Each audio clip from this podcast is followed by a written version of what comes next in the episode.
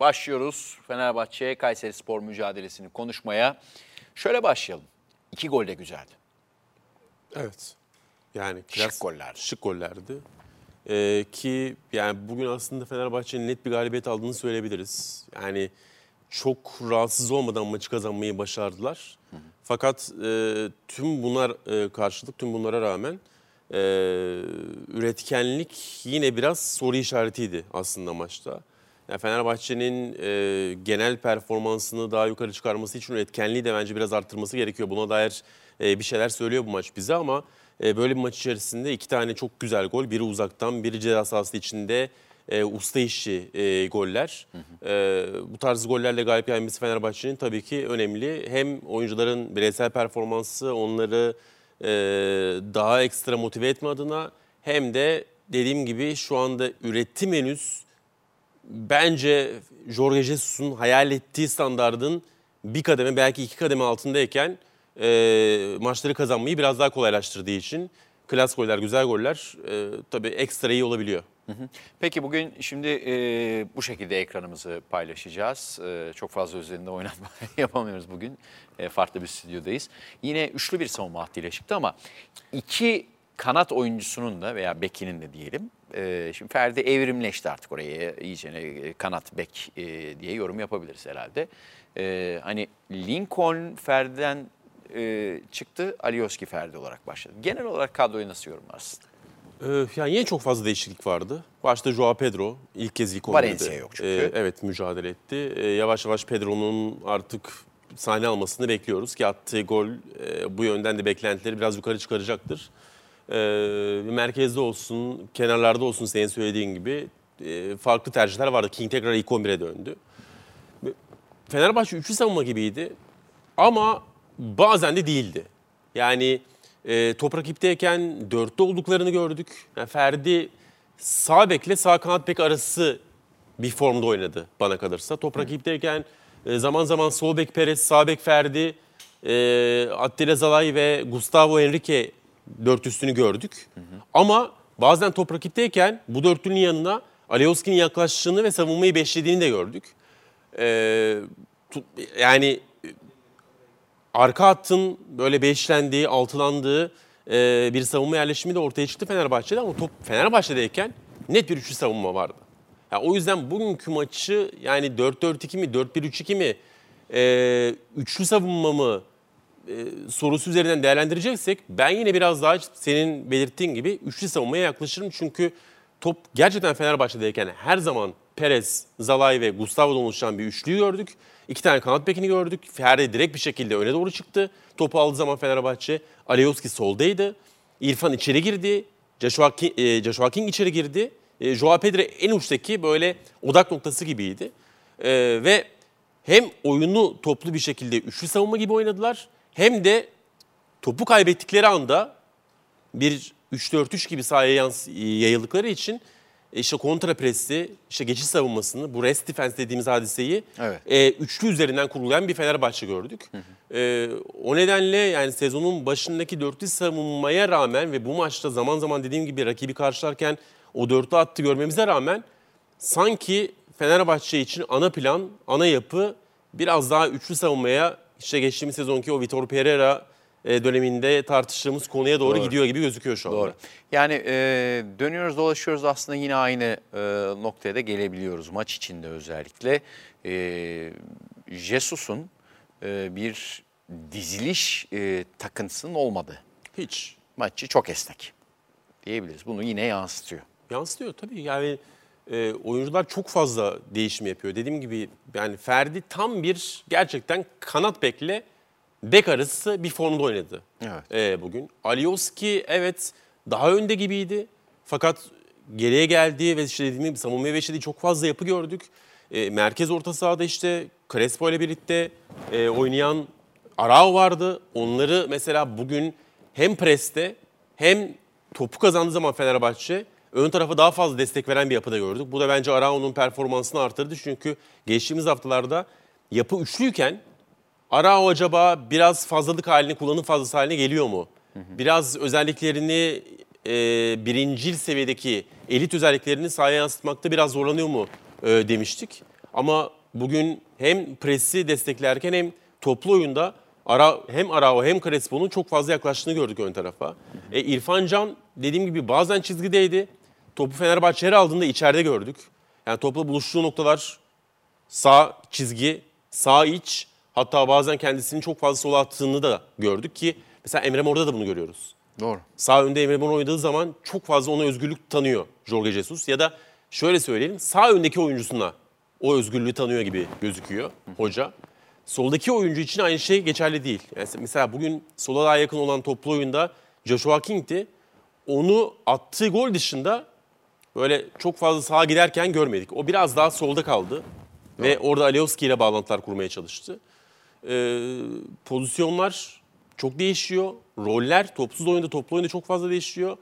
Ee, Jorge Jesus'un o söylediğin dizici es- esnekliği oyuncuların rollerinde de bence ortaya çıkıyor o yüzden. E, yani şimdi e, Ferdi'yi e, tamam Vitor Pereira da bu şekilde kullanmaya çalıştı. Bir kanat beki olarak kullanmaya çalıştı. Fakat e, ondan öncesinde nasıl biliyorduk Ferdi'yi? İleride 4-3-3'ün hani kanat, ofansif kanat e, özelliklerinden biri. Şimdi son iki yılda bu şekilde oynaması işin savunma tarafını da belki de e, daha önce olmadığından daha fazla geliştirdi. Tabii. E, oyun içindeki esnekliklerden belki Joshua King bu kadar e, yardımcı olmuyorken e, savunmaya yardım etmek zorunda kalıyor. Çünkü enerji katan, yoğunluk katan oyuncular da var işin içinde böyle bir esneklik olduğu zaman. E, ben sana şunu soracağım bir de şimdi e, dedik ya ilk Ümraniye Spor mücadelesinde bir tek orta saha durumu söz konusuydu. Tamam Lincoln'le e, Arao gözüküyordu ama Lincoln önündeydi aslında Arao'nun. Hani orada Doğru. bir 4-1-3-2 gibi gözüküyordu Ümraniye maçı. Ondan sonra Jesus, e, Zayt Arao ikilisi gitti. Hep e, yani 8-6. Bugün de mesela Crespo Arao yaptı. Zayt kenardaydı. Nasıl buldun orta sahayı bugün? Şimdi Arao'nun biraz katkılarından bahsettin ama Crespo ile beraber e, rahatlattın biraz Crespo'nu aslında. Biraz böyle. rahatlattı. Yani e, Zeiss tabii başka bir oyuncu. Yani e, ceza sahasına çok daha yakın oynayabilen, geçtiğimiz sezondan gelen skor tehdidiyle beraber Bir on numara tabii- özelliği de var. on numara özellikleri olan. Zaten hep konuşuyoruz yani Empoli'de Fenerbahçe'ye transfer olmadan önce yani bildiğin 4-2-3-1'in Önündeki. 10 numarasıydı. E, Ceza sahasına çok yakın oynayan bir oyuncuydu. Mesela orada da golcülüğüne dair bazı emareler gösteriyordu ama Fenerbahçe'de ortaya çıkardığı şey biraz farklı oldu. Belli ki orada da çok fazla değişiklik yapacak gibi gözüküyor hoca. Yani e, orada da denemeleri devam ediyor. Çünkü Jorge Jesus'un savunma anlamında bence memnun olmadığı bazı şeyler var. E, mesela üçlü savunmaya dönüşü de e, nedenlerinden biri bu bana kalırsa. Savunmadan çok memnun değil. Fenerbahçe evet çok gol atıyor ama çok da gol yiyen bir takım şu anda. Ee, sen de söyledin maçı izlerken yani bu sezon kalesini gole kapattığı tek maç Kasımpaşa maçıydı ve rakibin Doğru. çok erken 10 kişi kaldığı bir mücadeleydi. Bu ikinci maç oldu Bu da ikinci mesela. maç oldu gol yemediği. Evet. Yani Kim Min-jae'yi kaybetti bu takım. Çok önemli bir nitelik kaybı. İşte o nitelik kaybını transfer ederek Luan Perez'le, Gustavo Henrique ile niceliği artırmaya çalıştı. En azından genel rotasyonda. Doğru. Ama bunun yanında nitelik gittiği zaman ya da nitelikten memnun olmadığınız zaman takım içi ilk 11'de de niceliği arttırmak iyi olabilir. Ee, Kim Min-jae'nin yokluğunu ekstra bir stoper yazarak arka tarafa e, ekstra güvenlik sağlama çabası içerisine giriyor gibi Jorge Jesus. Yani oradaki memnuniyetsizliğini orada görüyoruz. Arka hatta e, zaman zaman işte üçlü gibi dizilmesiyle anlıyoruz. E, beklerde çok fazla değişiklik yapması üzerinden yine anlayabiliyoruz. Hoca belli ki gerek topu kaybettikten sonraki ilk reaksiyonda gerek topsuz oyunda savunma kısmında bazı şikayetleri bulunuyor şu ana kadar. O yüzden de merkez de bunun çok önemli e, parçalarından ya da e, hücrelerinden biri olduğu için orada da denemelerine devam ediyor gibi gözüküyor.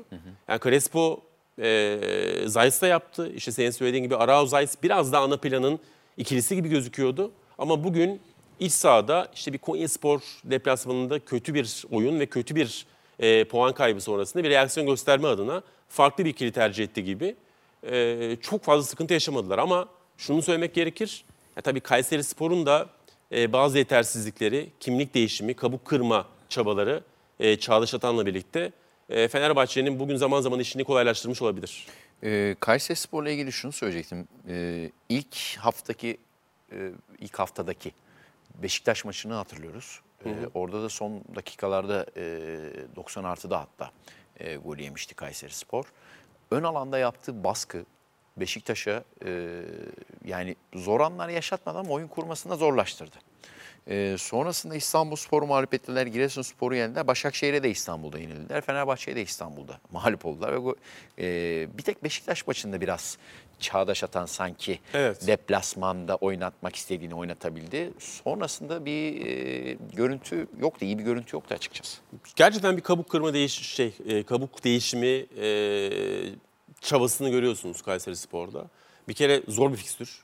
Yani Evet. Sen de belirttin. Yani 5 haftanın 3'ü e, deplasmanda Fenerbahçe, Beşiktaş, Beşiktaş, Başakşehir. Başakşehir. Evet. Ligin belki de işte en kuvvetli 4-5 kadrosunun 3'üyle deplasmanda oynamışlar. Bu bir şanssızlık. İçerideki maçlar galibiyet, İstanbul Spor maçı galibiyete rağmen yeterli bir oyun mu tartışılır. Geçtiğimiz hafta Giresunspor maçı 3-0 net skor. Ama muhtemelen Çağdaş Atan'ın o maçtan da memnun olmadığı şeyler vardır. Yani böyle çok çok üstün e, istediklerini sahaya tam yansıtan bir Kayseri Spor vardı. O maçtan sonra bile diyemiyoruz belki de. E, çünkü bunu da konuştuk yani Beşiktaş maçından sonra da konuştuğumuzu hatırlıyoruz. Galiba seninle de beraber, Beraber, yayındaydık. Başka bir oyun oynatmaya çalışıyor. Yani Hikmet Karaman'la aynı kadro. Hiç değişim yok. Değişim. Zaten transfer tahtası kapalı biliyorsun. Öyle bitirdiler. E, ya da bitiriyorlar işte transfer dönemini. E, çok fazla giden de olmadı. Gelen de olmadı. Aynı kadro ama Hikmet Hoca başka bir şeydi. Çağdaş Hoca başka bir şey oynatmaya çalışıyor. E, ve mesela Giresunspor maçında yaptığı bazı şeyleri bugün farklılaştırdığını gördük. Gerek ilk 11 tercihlerinde gerek oyun kurulumunda ya da işte e, takım yerleşiminde, şablonda. E, Bernard Mensah'ı ilk 11'e alıp Evet. Cardozo'yu sağ öne atarak merkezi biraz daha güçlendirmek istemiş Fenerbahçe deplasmanında hoca. Doğru.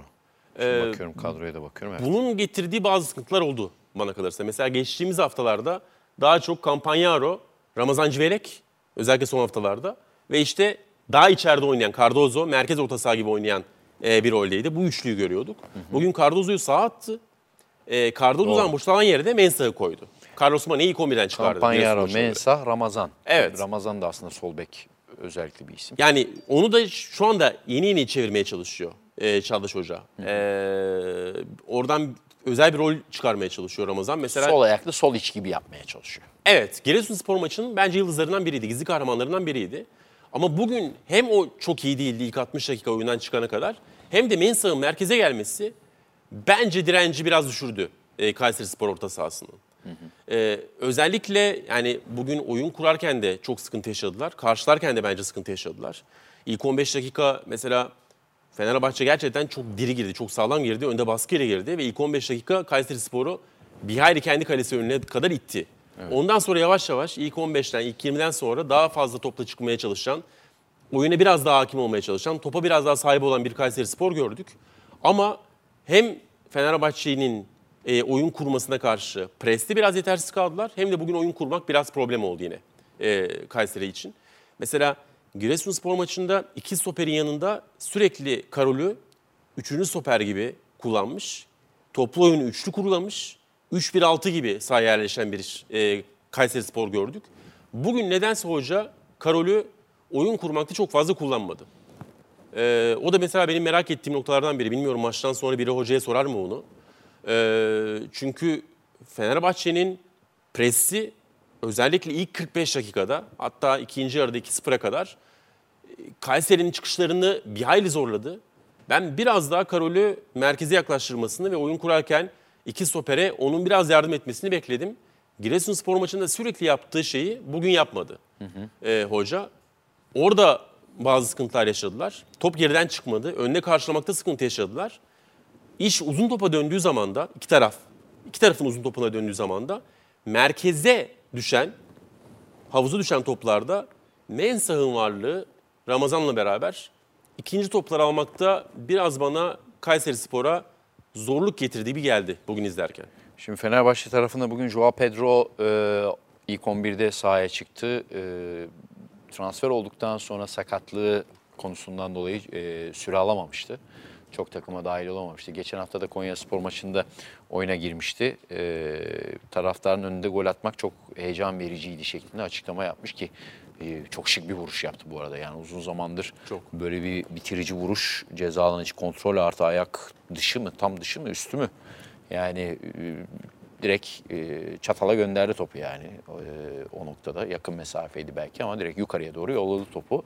Biraz Joao Pedro performansını konuşalım. Sonuçta Valencia'nın e, ortaya çıkardığı iyi bir performans var. Dinamo Kiev maçından sonra özellikle o hani bir travma geçirdi Fenerbahçe. Dön dolaştı yine Dinamo Kiev ile eşleşti ayrı konu. Ee, ve bugün de Joao Pedro oynadı. Joao Pedro'nun e, alınış amacıyla bugün e, sahaya sürülüş şekli ve ortaya koyduğu performans sence nasıldı? Yani bir- biraz daha sanki forvet arkası gibi mi olacaktı yoksa tek santrafor gibi mi olacaktı? Ee, bugün biraz daha en öndeki adam gibi düşünebiliriz herhalde. Evet, yani oyun olarak örtüşüyor aslında. Yani alınma nedeniyle bugün ortaya çıkan performans oyun olarak en azından örtüşüyor ama rol ve pozisyon olarak evet biraz fark var diyebiliriz. Çünkü gerçekten toplu oyunda e, en önde King, şey, e, Joao Pedro. Joao Pedro Biraz da arkasında doğru. sol King, sağ İrfan gibiydi toplu oyunda 3-4-3'te.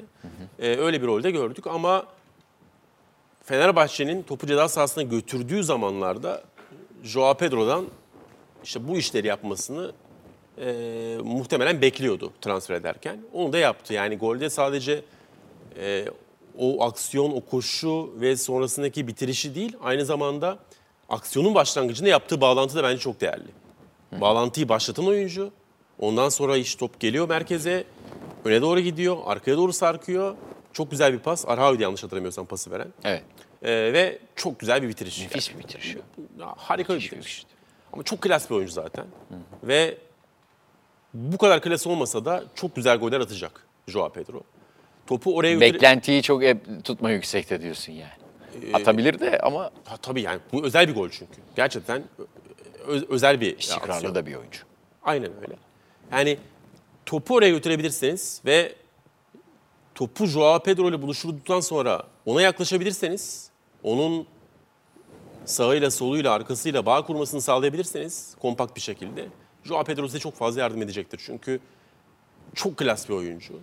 Ee, ben hep söylüyorum Cagliari de zor bir takımla oynadı.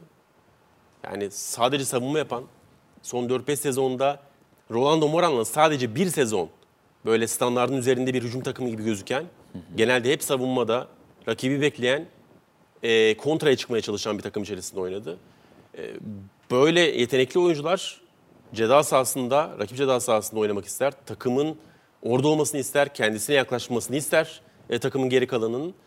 E, bundan biraz uzaktı Cagliari'de. Buna rağmen ciddi gol rakamları, çift taneler, rahat gole giden ve Cagliari'nin attığı gollerin de çok büyük bölümünü taşıyan bir oyuncu e, rolü gösterdi. Yükü çeken bir oyuncuydu. Kaptanlık da yaptı değil mi? Aynen öyle. Ee, o yüzden bu tarz savunma takımlarından çıkıp hakim oyun oynayan, kendi liginin şampiyonluk adaylarında bu tarz oyuncuların ben performansını yukarı çıkaracağını düşünüyorum. Bir Katılıyorum. şanssızlıkla başladı. Yani sahaya çıkamadan sakatlık, bir ay uzak kaldı. O yüzden fizik olarak da bence henüz beklenen kıvamda değil. Yani maçın ilk yarım saatinde, ilk yarısındaki performansla Daha iyi ikinci olacak. yarısı arasında biraz fark var. Ee, ama ilk yarıda hem dediğim gibi golde yani gol vuruşu harika. Öncesinde bağlantıyı başlatması mükemmel. Golden bir 10-15 dakika önce de arkaya sarktığı Ali e, Sayın Başkan Bir gelmişti. pozisyon Bir var. konuşalım, e, görelim. Bir hakem geliyor, kartlarında çok cömert. Başka bir hakem geliyor, işte bugün gördüğünüz gibi yani Crespo resmen ezdiler maç boyunca. Bir tane kartı görmedi. Dolayısıyla ben genel yani bu maç özelinde değil ama genel hakemlerin oyunun akışını birazcık daha hızlandırmalılar. Oyun süresinin artmasına katkıda bulunmaları lazım. Yani topu kaptıran yere düşüp hakeme bağırıp bakıyor, hakem fa- faul veriyor. Onu söylemek istiyorum. Sadece maç özelinde değil ama genel Türk Ligi için. Maçın değerlendirmesini hocamız yapar. Çek söylemek isteyeceğim hem tribünlerde hem sahada o özlediğimiz, arzuladığımız coşkuyu gördük. Şimdi ben 3-4 günde yurt dışındaydım. Söyleyeceğim bazı şeyler var. Özellikle taraftarlarımızın da dikkatli dinlemesini istiyorum. Birincisi huzurunuzda Türkiye Futbol Federasyonu'na olan bana göre son derece garip saldırının eee, dün de Galatasaray Adası'na yapılan saldırının inşallah meczup kişiler tarafından yapılıp tekrar tekrarlanmayacak olaylar olarak görmek istiyorum. Eee, bunun inşallah en kısa zamanda bu olayın açığa çıkmasını, açıklığa kavuşturmasını talep ediyorum. İçişleri Bakanlığımız ve emniyet birimleri çok çabuk hareket ettiler. Allah razı olsun onlardan. Şimdi işin sebebi nedir, amacı nedir onun dibine inilecek. Ancak biz Fenerbahçe Spor Kulübü olarak her bir ferdimiz 4 Nisan'da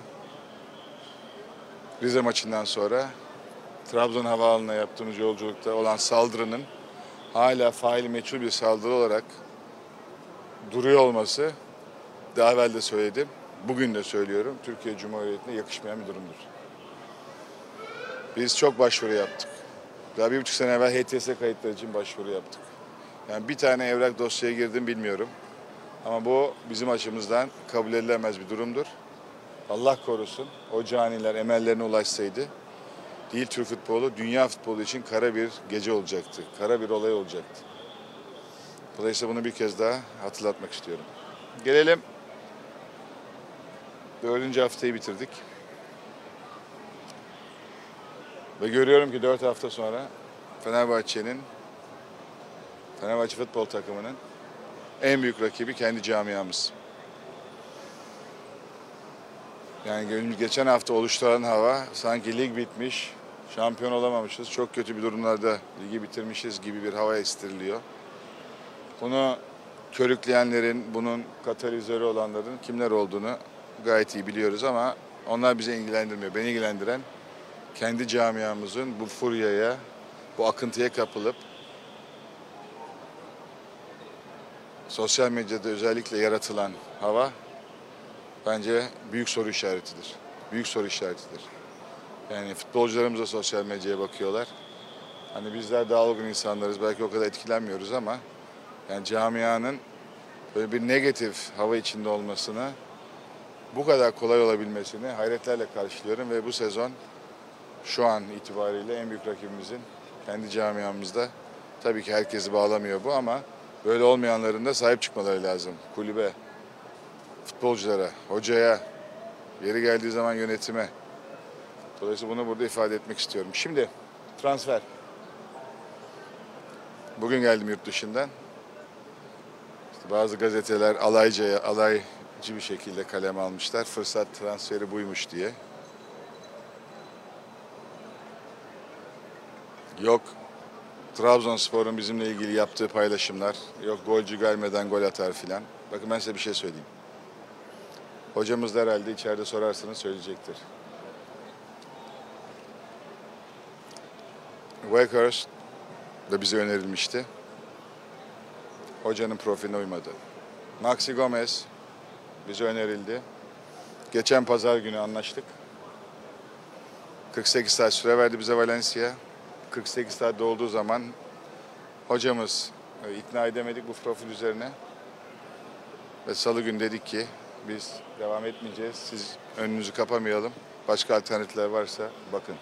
Kendilerine de sorabilirsiniz. Bu demek değildir ki Maxi Gomez iyi, kötü futbolcu. İyi futbolcu ki bu kadar bonservis bedelleri almış. Bizim hocamız bize uymaz dedi. Belki harika işler yapacak. Allah onu da yolunu açık etsin. Ama böyle kinayeli mesajlar filan. Yani şunu şöyle bir örnek vereyim. Trabzonspor'un Maxi Gomez'i bizim arzumuza rağmen bizim elimizden aldığı konusu Trabzon'un 8 şampiyonluğu var konusu ne kadar gerçekse o da o kadar gerçektir. Bu net bir şekilde size söyleyeyim. Dolayısıyla bizim taraftarlarımızın bunlara inanıp bu şekilde negatif e, bir psikolojiye girmelerini çok üzülerek takip ediyorum. Artık maçlık taraftar olmayı bırakıp Türkiye Cumhuriyeti'nin 100. yılında el birliğiyle herkesin üstüne ne düşüyorsa el birliğiyle şampiyonluk için mücadele etmemiz lazım. Bu da taraftarın üstüne ne düştüğünü taraftar benden daha iyi bilir. Gelelim Batshuayi'ye. Batshuayi hocamıza verdiğimiz üç profilden biriydi. Yok efendim Batshuayi alacaksak iki buçuk ay nasıl beklemişiz? E, iki ay önce, iki buçuk ay önce, bir ay önce, bir buçuk ay önce sizce Batshuayi'nin fiyatı bu muydu? Hocamız patlayıcı özelliği olan, hızlı, baskı kurabilen, gol atan, gol attırabilen, asist yapan bir profil arıyor. Pivot pro, santrafor profili hocamızın planlarında olmayan bir profil. Ki Türkiye'de iş yapan bir profil onu da söyleyeyim. Yani bu saydığım isimlerin hepsi üst düzey golcüler. Neyse. Yok Nottingham Forest evrakları yetiştirememiş de biz öyle oyuncuyu transfer etmişiz. Ya Fenerbahçe tarafta uyanın artık. Uyanın görmüyor musunuz? Bizim yöneticileriniz, başkanınız ağzından bir kelime etmiyor. Şunu alacağız, bunu alacağız diye. Başka takımların yöneticileri mütemadiyen onu alacağız, bunu alacağız diyorlar. Bazıları oluyor, bazıları olmuyor. Olmayanları kimse sormuyor. Kimse laf etmiyor. Bizim söz konusu bizsek ya ağzımızdan çıkmayan insanları bize yakıştırıyorlar. Sonra biz alamadık konumuna geliyorlar. Ve sağ olsun belli bir kısım taraftar bunu yiyor. Ne yazık ki bu kelimeyi kullanmak durumundayım. Bir de olmadı Ronaldo. Ya hiç mi hesap kitap yapan yok? Hiç mi matematik, rakam, finans, futbol dünyasından bir haber mi insanlar ya? Yani Ronaldo'nun Türkiye'ye gelebileceğini son dakika gelebileceğine inanmak bence gerçeklerden çok uzak bir yaklaşım. Ama ne oluyor? Devamlı bu oluyor. Beklentiler yükseltiliyor, taraftarın beklentisi yükseliyor. Ondan sonra olmayınca yerle bir oluyor. Ve biz de yapamamışız, becerememişiz konuna geliyoruz. Bence çok doğru bir transfer yaptık. Evet, son dakika hem Everton hem Nottingham Forest iki kulüp devreye girdi. Girdiği söylendi. Anlaşma da kulüple yapıldı. Aynen bizim yaptığımız gibi. Anlaşmayı da yaptılar.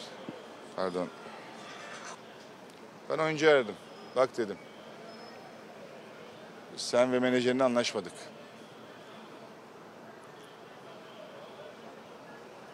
Sen yarı iştaha Fenerbahçe'ye gelmeye bakıyorsan biz yokuz dedim. Ve düşünün. Yani maçın 89. dakikası. Başka bir alternatifimiz daha vardı. Onu da böyle yapabilirdik. İngiltere'de transferin kapanmasına 6 saat falan vardı bu olay gerçekleştiği zaman. Ben dedi bavullarımı yapıyorum İstanbul'a gitmek için. Bak dedim Premier Lig. Gönlünde Premier Lig yatıyor olabilir. Önceliğin farklı olabilir. Ailenin öncelikleri farklı olabilir. Hayır dedi ben Türkiye'ye gidiyorum.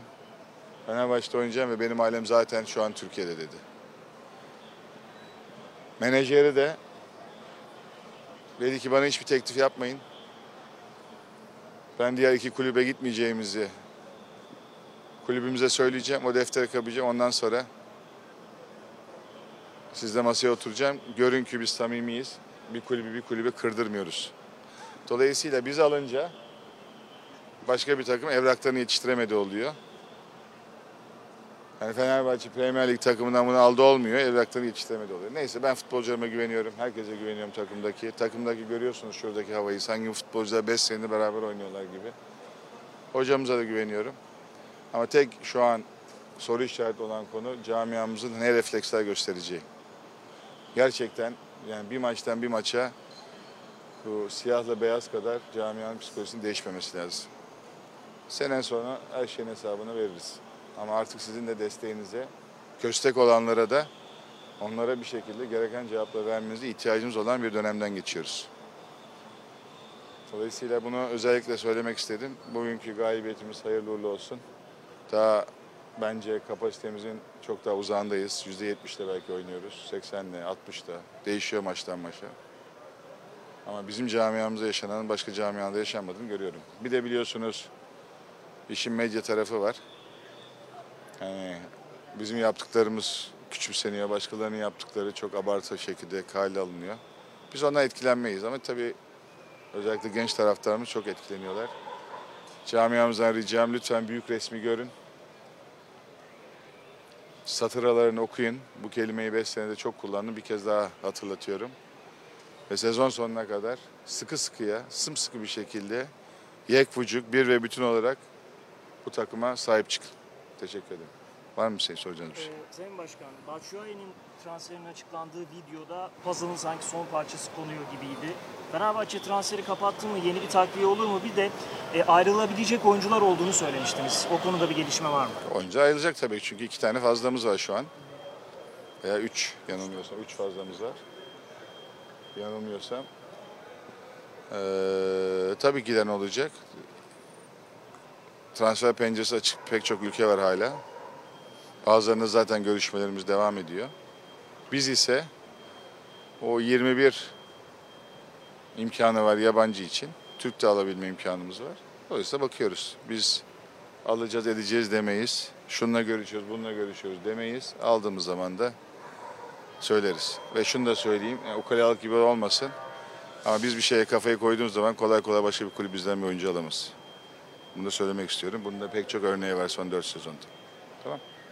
Başkanım ben transfer dışında bir şey soracağım. Ee, Ben hakemle yönetimiyle ilgili e, bir soru sormak istiyorum. Konya Spor e, maçında Arda kardeşler görev almıştı. Bir Arda kardeşler daha sonra Trabzonspor maçında da görev aldı. İki maç arasındaki yönetim farkı e, açık bir şekilde ortadaydı. Ayrıca ilk 5 haftada e, Trabzonspor'un iki maçında görev aldı. Bu konu hakkında ne söylemek istersiniz? Şimdi atamalara baktığımız zaman algoritmasına bir gariplik var. Yani Arda kardeşler üzerinde söylemek istemiyorum. Ben dün burada yoktum. Ama arkadaşlarım gösterdiler. Dünkü maçta da iki tane açık penaltının verilmediği ifade ediliyor. Yani başka takım ben görmediğim için net bir şey söylemeyeceğim. Hakemlere de, federasyona da yani bir sabır süre göstermemiz lazım ki bir sisteme otursunlar diye. Ama yani ilk dört haftada e, kırmızı bayrak olan pek çok konu söz konusu. İnşallah onu aşarız. Daha fazla girmek istemiyorum. Tek Fenerbahçe'nin istediği adil yönetim, standart ve maçın oynama sürelerinin daha uzun olması. Devam, zırt pırt, düdük çalınıyor. Bir de bakın, büyük takımlara karşı Anadolu takımı özellikle öndelerse bilhassa ne kadar çok oyunda futbolcular yatıyorlar. Ya buna çok yakın bir son vermemiz lazım. Bu kültüre son vermemiz lazım. Marka değerinin bir tanesi de güzel futbol, akıcı futbol. Ee, dolayısıyla ondan söyleyeceğim o kadar. Ama yani ilk 5 haftada 4 maç aldı galiba bahsettiğim kişi. E, Aynı üst üste iki takım yani Trabzonspor'un iki maçını yönetti 5 haftada. Göreceğiz. Göreceğiz. Şu an fazla bir şey söylemek istemiyorum bu konuyla ilgili ama dünkü maçla ilgili soru işareti iki tane pozisyon var. Maçın bütününü seyretmediğim için daha fazla bir şey söylemek istemiyorum. Sen bir şey söyledin. Özür, özür dilerim. Başkanım e, son iki günde çok e, vahim iki olay yaşandı. Önce Türkiye Futbol Federasyonu sonra da Galatasaray Adası. Fenerbahçe'nin otobüsü 2770 gündür kurşunlandı ancak failler bulunmadı. Türkiye Futbol Federasyonu 24 saat geçmeden failleri bulundu. Bununla ilgili sizin beklentileriniz tabii ki devam ediyor. Buradan bir çağrınız daha olacak mı? E, Oldu ya başında konuşmamın. Bu konuya değindim ya. Bir kere doğrusu hemen bulunması. Tebrik ediyorum. Emniyet güçlerine. Ama ben Fenerbahçe Spor Kulübü Başkanı olarak devletimizin elinde bulunduğu imkan, teknoloji ve güçle böyle bir olayın çözülememesini hayretle karşılıyorum. Dolayısıyla niyeti sorguluyorum. Her bir Fenerbahçeli bu niyeti sorgulamalı. Düşünebiliyor musunuz? Muvaffak olsalar da eylemlerinde dünyada ne konuma gelecekti Türkiye futbolda? Türk sporu sadece. Bir futbol takımının belki bütünü yok olacaktı o viyadükten otobüs uçsaydı. Şoför kontrolü kaybetseydi. Bu kadar hafif mi? Şimdi bugün hepimiz ayağa kalkıyoruz haklı olarak ne oluyor diye. O dönem Fenerbahçe o hafta sonu maç oynamak istememişti. Hatırlayın nedenmişti. Maçlar oynanacak demişti. Ne oluyor? Fenerbahçe, yani Türkiye Futbol Federasyonu daha mı önemli? Doğrusu Türkiye Futbol Federasyonu'nda yapılan. Ama Fenerbahçe'nin. Fenerbahçe'nin yaşadığı olayın bana göre örtbas edilmiştir. Benim düşüncem bu. ETS kayıtları en basit sistem. Ve bence niyet ol, niyet olduğu takdirde, niyet olduğu takdirde bence bu konunun dibine inilebilir. Bu konunun faili meçhul olarak kalması Türkiye Cumhuriyeti Devleti'ne yakışmıyor. Tamam mı arkadaşlar? Bir daha söyleyeyim yakışmıyor. Doğrusu olan federasyona olan saldırı yaşanan. Yanlış olan, külyen yanlış olan bizim yaşadığımız ve bunun aydın- aydınlatılmamız. Ve biz sonuna kadar da bunun takipçisi olacak. Biz yönetimde olamam. Kim Fenerbahçe Spor Kulübü Başkanı yöneticisi bunu sonuna kadar takip edecektir. Ve sanmayın biz böyle uzaktan takip ediyoruz. Yöneticilerimiz Trabzon'a kadar gittiler. İlgili makamlarla görüştüler. Bir buçuk sene evvel HTS kayıtları için istedik. Hiç cevap yok, hiçbir şey yok. Dolayısıyla em, Sayın İçişleri Bakanı'na sesleniyorum. Genel Müdürümüze sesleniyorum. Emniyet Genel Müdürlüğü'ne. Ve devletin ilgili tüm birimlerine sesleniyorum. Lütfen bu konuyu aydınlatın. Geç değil. Aydınlatılması için geç değil. Yaşananlar çok geç tabii ki. Bireysel başvuru yaptık, kulüp olarak başvuru yaptık HTS kayıtları için. Tın tın. Sizlerin de rica ediyorum bu işin takipçisi olmanızı. Bu kadar basit olmamalı bu işler. Var mı başka sorunuz?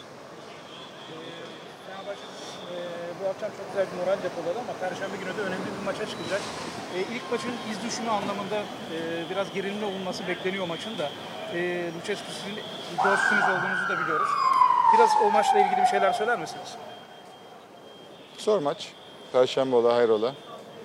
Bizim Kiev'e karşı, Ukrayna'ya karşı hiçbir şeyimiz yok. Ama benim Yüksek Divan Kurulu'nda konuyla ilgili net duruşumu duydunuz. Onlar da sağ olsun ertesi açıklama yaptılar. Ben siyasetle sporun karıştırmasına karşı bir insanım. Hepimiz savaşa karşıyız. Ama sporun bunun dışında kalmalı. Daha evvel de söyledim.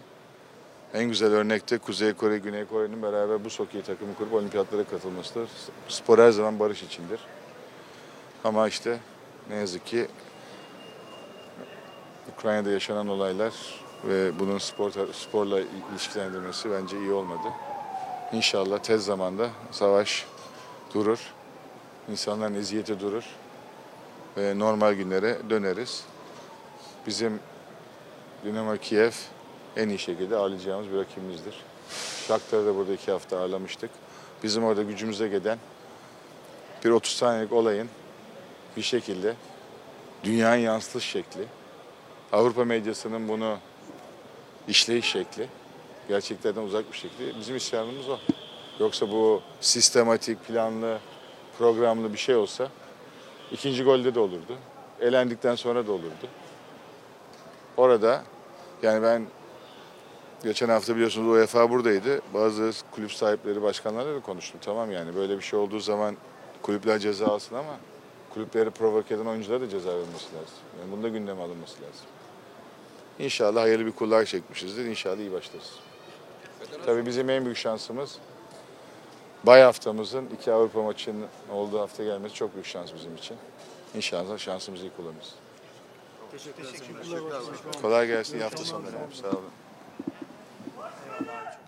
Sayın Ali Koç'un açıklamalarını izledik. Aile uzun bir konuşma yaptı. Ee, Batshuayi konusunu bir konuşalım. Özellikle İstanbul'a gelmek istediğini, Everton ve Nottingham'ı da e, reddettiğini e, belirtiyor Sayın Ali Koç. Ve Jesus'un talebi doğrultusunda ileride baskı yapacak, hareketli olacak ve e, devamlı dolaşacak bir isim istediğini, saha içinde dolaşacak e, çok yönlü bir isim istediğini belirtti. Sen nasıl değerlendiriyorsun Batshuayi transferini? Ya evet, e, başkan profili doğru çizdi. E, asist dışında yani Batshuayi böyle çok asist yapan, yaratan, bağlantı kuran bir santrfor değildir ama pres çok önemli. Jorge Jesus için de önemli olduğunu görüyoruz. Yani aslında bugünkü maçı da anlatan şeylerden biri. Yani Fenerbahçe bu kadar kolay galibiyete gittiyse, bu kadar rahat bir maç geçirdiyse, önde yaptığı baskı, e, karşılama ve Kayseri Spor oyun kurdurmaması bunda en büyük faktör. Batshuayi bunu çok geliştirecek bir oyuncu. E, Beşiktaş'ta geçtiğimiz sezon özellikle ilk 3 ay, 2-3-4 ay takım performans olarak ve moral motivasyon olarak düşene kadar özellikle e, bu yönden zirve örneklerden birkaçını gösterdi. Ama takımla beraber e, onun da işte o dirayeti süreç sezon içerisinde biraz geriye gitmişti e, sezon sonuna doğru. E, dolayısıyla baskıda takımı çok yukarı çıkaracaktır ve Jorge Jesus tabii ki e, onun oyununa katkı yapacaktır.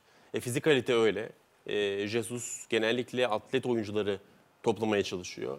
E, Batshuayi çok iyi bir atlet gerçekten. Bizim ligimizin standartının çok çok üzerinde bir atlet. Ee, çok pozisyona giren, bunun uzantısı olarak biraz fazla gol kaçıran ama yine de önemli rakamlar yani çift taneyi genel itibarıyla bizim ligin standartına rahat yapan bunu da gösterdi geçtiğimiz sezon. Ee, yani çok eleştirildiği, bitirecek yönden çok eleştirildiği bir sezonda bile 14 gol. Ya bunların 4-5'i penaltıydı diye hatırlıyorum ama yani penaltısız bile çift taneyi çıkartabilecek bir performans. Batshuayi ilgili açıklamalarına e, devam edelim ama Jesus'un açıklamalarıyla birlikte devam edelim. Jesus da Batshuayi ile ilgili konuşmuş. Tabii. E, ilk yarıdaki performansımız rakibi yıprattı. Bu tarz bir oyun için fiziksel olarak Fenerbahçe gibi olmalısınız. İşte tam söylediğimiz şey zaten burada. Fenerbahçe bugün harika bir maç çıkardı. 75. dakikaya kadar rakibimizin kaleyi bulan şutu yoktu. İlk tehlikeli ataklarını 85. dakikada gerçekleştirdiler. Başka transfer yapmayacağız. Kadromuz tamamlandı. Ocak ayına kadar bu şekilde devam edeceğiz diyor Jesus. Batshuayi çok beğendiğim bir oyuncu. Özelliklerine bakarsak bize en uygun oyuncuydu. Diğer oyuncularımız da birbirlerini iyi tamamlayacaklar şeklinde açıklamaları George Jesus. Evet. Yani e, hocanın da ilk yarıda ilk 45 dakikaya dair söylediği o baskı, direnç, işte iyi oyun çoğunlukla presle alakalı. Batshuayi bu konuda gerçekten yukarı çıkaracaktır takımı. E, gol de öyle. Ama tabii şu da düşünülebilir miydi? Şimdi Joao Pedro bunu yapan bir oyuncu ama Joao Pedro dışında santrforları düşününce Joshua King, e, Ener Valencia, bir de Michi Batshuayi. Yani böyle top tutan, topu tuttuktan sonra sağına soluna dönen, yüzünü kaleye dönen, sağa sola servis yapan, bazen araya bırakan, bazen yanındaki forvete bırakan Pivot. O tarzda değiller. E, ama işte Beklenti de oydu aslında. bir yönden beklenti o. Yani hakim oyunu oynayan şampiyonluk adayı takımların öyle bir 9 numaraya ihtiyacı vardır. Ee, ama o oyuncular da preste ya da başka şeylerde Ağır sıkıntı kalabilir. yaşayabiliyor. Yani işte bir yerden alınca bir yerden vermek zorunda kalıyorsunuz futbolda. diyorsun. Ee, o yüzden ben Jesus'un oyununa uyan profillerden biri olduğunu düşünüyorum. Ama Fenerbahçe'nin bütün santrforlarını düşününce e, bazı maçlarda da iyi kapanan, e, alan vermeyen ve öndeki oyuncuların bağlantı kurması gereken maçlarda da Batshuayi'nin sorun yaşayabileceğini de eklemek lazım. Aslında geçen sene Beşiktaş'a da e, o bahsettiğim profilde bir isimden sonra geldi. Abu Bakar. Tabii. Mükemmel bir bağlantıcıdan sonra 180 derece farklı bir Evet. profile döndünüz ve e, memnun olamadınız. Çünkü oyununuz belki de uymadı. Bitiriciliği de bu arada noksan kalınca, e, istenilen şekilde olmayınca ki nasıl biliyoruz Batshuayi'yi? Savunmanın arkasına e, sarkan, e, kaleciyle karşı karşıya kalabilen, e, genelde koşan eden bir e, isim. Hani öyle dediğin gibi sırtı dönük alacak, bağlantıları sağlayacak, dönecek, vuracak bir tip değildi. çok güzel bir yere getirdin aslında. Çünkü e, bu bu transferi biraz daha iyi açıklıyor senin yaptığın Beşiktaş referansı. Evet, Abu Bakar başka bir oyuncuydu. Onun yerine Batshuayi geldi ve beklentileri karşılayamadı. Ama bunda teknik adam, onun oyun mantalitesi ve onun e, santrforundan ne bekledikleri de önemli. Evet. Yani Sergen Yalçın'ın oyunu Abu Bakar gibi bir bağlantıcıya ihtiyaç duyuyordu. Ve onunla beraber çok yukarı çıktı. Batshuayi Sergen Yalçın'ın Beşiktaş'ın santrforu değildi. En azından bunu geldikten sonra gördük. Gördük doğru. Jesus için ise e, o kadar fazla bağlantıcıya ihtiyaç var diyemeyiz. Ben bunu bazı maçlar, bazı hedef maçlar çok kapanan, e, sıkıntıya düşebilecek maçları çözmek yönünden söyledim. Ama Jorge Jesus santrforundan pres istiyor, Evet. direnç istiyor, Evet. fizikalite istiyor, atletizm istiyor ve zaman zaman da rakip stoperlerle çarpışma istiyor. Batshuayi bunları e, çok yüksek standartta yani en azından bizim ligimizin yüksek standartlarında verebilecek bir oyuncu. O yüzden ana plana ciddi katkılar olacaktır ama bazı maçlarda da e, sorun yaşar. Ee, izleyici sorumuz var mı arkadaşlarıma sorayım? Yok peki o zaman yavaş yavaş toparlayalım mı? Şimdi ee, şöyle bir tekrar Z raporu çıkardığımız zaman Fenerbahçe ile ilgili olarak ee, tıpkı geçen hafta Beşiktaş için konuştuğumuz pres, yoğunluk ama üstüne o Beşiktaş'ın e, presi üstüne yakaladığı pozisyonlardan çok bir üretkenlik konusuna sen ufak bir değindin. Ama şimdi Batshuayi de geldi. Eldeki Valencia da tekrar dahil olacak. Rotasyon çok geniş. E, Fenerbahçe sanki adım adım e, biraz daha Tabii bunlar- üretkenliği arttıracak Bunlar gibi zaman gözüküyor. bulacak şeyler. Ee, bugün çok çok net pozisyonlar yoktu ve iki tane de mükemmel gol vardı. e, özellikle yani Joshua King'in golü biraz şapkadan çıkan tavşan. Yani Joshua King'in portföyünde ya da repertuarında olan bir pozisyon da değil o. Şut da değil. Çok özel bir gol attı. Jo- Joao Pedro keza benzer şekilde. Joao Pedro attığı golden bir 10 dakika 15 dakika önce bir pozisyona soktu takımını. Orada devamlı Crespo vuruşu yaptı. O çok net bir pozisyondu. Ama bunlar dışında böyle çok net e, bir üretim yoktu. Yani 75 dakikayı 80 dakikayı bu kadar hakim oynayan bir takımın üretkenliği de biraz yukarı çıkarması gerekir ama işte bunlar adım adım olacak şeyler. Çünkü çok yeni yani hem yeni hoca hem yeni bir e, oyuncu grubu, çok fazla transfer. Hala işte yeni gelen bir oyuncudan bahsediyoruz. Hatta beklenti var. Yani az önce Ali Koç'a başka transfer olacak mı diye sordu e, bir muhabir. Öyle bir beklentinin olduğu ortamda bu kadar fazla oyuncu, yeni oyun grubu, yeni oyun oyuncu grubu ve yeni bir teknik adamla beraber, yeni mantaliteyle beraber elbette zamana ihtiyaç var. O yüzden bazı şeylerin bir 10 haftaya, 15 haftaya ihtiyacı olduğunu söyleyebiliriz. Ama en azından yoğunluk ve pres noktasında e, bu takımın genel şablonu itibarıyla e, önemli adımlar attığını söylemek mümkün. Ee, Geçen hafta da konuşmuştuk Beşiktaş maçı sonrası. Beşiktaş'ın da Fenerbahçe'nin de bu şekilde oyunlar ortaya koyması ligin dinamiklerini de değiştirecektir. Temposunu, kalitesini de arttıracaktır diye düşünüyorum. Kesinlikle. Ee, Ve iki hafta sonra Derbi var. bu iki takımın çarpışması olacak. Evet, izleyici sor, izleyici desteğimize gelmiş. Son rapor çıkarırken destek geldi. Neden çok fazla organize atak göremiyoruz Emre Bey? İşte bu yüzden. Yani e, pres harika ama mesela kontra pres yani Fenerbahçe topu kaybettikten sonraki reaksiyon o konuda bazı gelişmeye ihtiyacı var. E, bu da çok kolay bir şey değildir. Onun içinde bir takım şablonuna özellikle çok iyi bir toplu oyun yerleşimine ihtiyaç vardır. Fenerbahçe henüz böyle rakip yarı sahaya yerleşen, oradan çıkmayan bir oyun ortaya koyamadı. Mesela bunu şey de söyler. Peter Kravies de söyler. Biz topa daha fazla hakim olmaya başladıktan sonra oyun hakimiyetimiz %60'lar, %65'ler topa sahip olmalar ortaya çıktıktan sonra e, kontra presimiz de zirveye çıktı. Çünkü o topa hakimiyet, o yerleşim, e, oyuncuların birbirlerine uzaklığı o konuda gelişim gösterdikten sonra iyi pozisyonlar ve iyi rollerle birlikte topu kaybettikten sonra o reaksiyonu daha hızlı verebiliyor ve e, daha iyi pozisyonlarda o topları tekrar geri kazanma şansını elde edebiliyorsunuz. Fenerbahçe'nin mesela bu yönden bazı eksikleri var ama bunun için de zamana ihtiyaç var. Şimdi pres tamam, kontra pres de gelişirse Fenerbahçe bir de yerleşerek oynamaya başlarsa ki Jorge Jesus'un hedeflerinden biri bu bence. E, o zaman işte e, daha organize atakları da daha fazla atak sayısını da muhtemelen daha fazla pozisyonda görmeye başlayacağız. Son Ama bir biraz erken varmış. için. Onu da alalım. Sorumuzu da görelim. Ee, Sefa Arslanhan. Ee, Crespo yine çok iyiydi. Sayın Emre Özcan'dan bir Crespo yorumu da alabilir miyiz diye.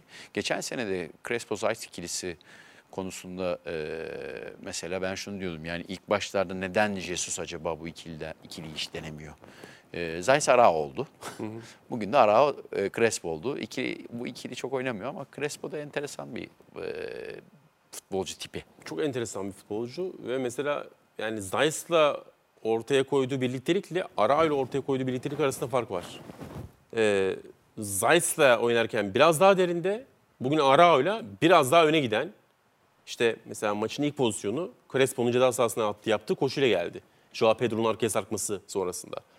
Ee, rakip ceza sahasına biraz daha yakın oynadı bugün. Bence de maçın iyilerinden biriydi. Ya zaten 90 dakikanın çok büyük bölümünde oyuna hakim olduğunuz ve net galibiyet aldığınız maçlarda birçok oyuncu kendi standartının üzerine gözükür. Yani takımın oyunu genel olarak o bireysel performansları da yukarı çıkartır.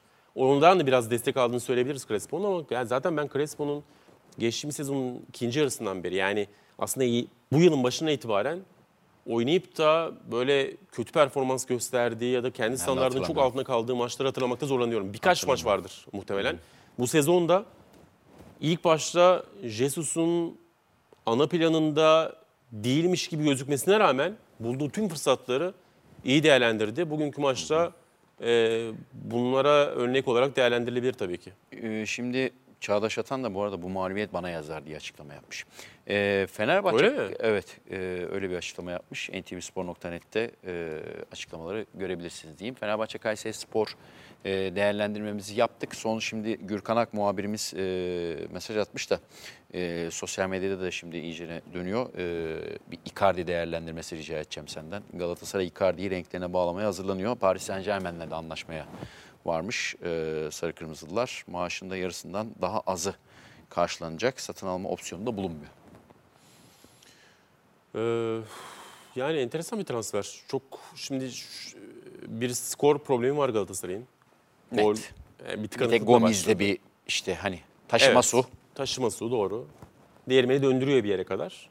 Ee, bu muhtemelen Icardi gibi bir profile gitmeyi meşru kıldı Galatasaray yönetimi açısından ama Ki Dursun Özbek de açıklama yaptı yani. E, benden Icardi ile ilgili açıklama bekliyorsunuz ama Galatasaray menfaatleri doğrultusunda değil şu an e, Icardi transferi herhangi bir açıklama yapmak. ama zaten o demek ki yani biz e, almak üzereyiz. Demek yani. Ee, Şimdi Tersinden bakıyoruz. mi? O zaman şey demesi lazım o başkanın. Yani hiç yorum yapmama, ya yorum yok demesi lazım. Ya bunun dediği anda e, biz ilgileniyor. Yani söylemeye çalıştığı şey şu. Ben burada konuşursam başkaları devreye girer. Transfer zora girer. Yani o çok ilgilendiğini ve çok aslında yani te- teklif yaptıklarını gösteren bir açıklamaydı bence. Evet. Olabilir. Katılıyorum.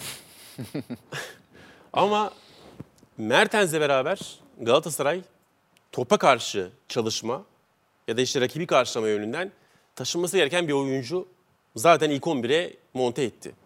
İşte onun etrafını doldurması lazım derken topa karşı çalışma yönünden bir tane daha sorunlu oyuncunun ilk 11'e gelmesi eee, reaksiyon yani topsuz oyun reaksiyonunda Galatasaray'ın sıkıntı yaşamasına sebep olabilir. Şimdi hep şunu söylerim açıkçası. e, Yani ben, ben çok anlamadım o transferi. şöyle düşünürüm. Ee, şimdi Beşiktaş'ta da mesela o var. Fenerbahçe'de de bugün itibariyle e, hani söyledin özellikle. e, bazı futbolcuların arkasını iyi toparlamak gerekir.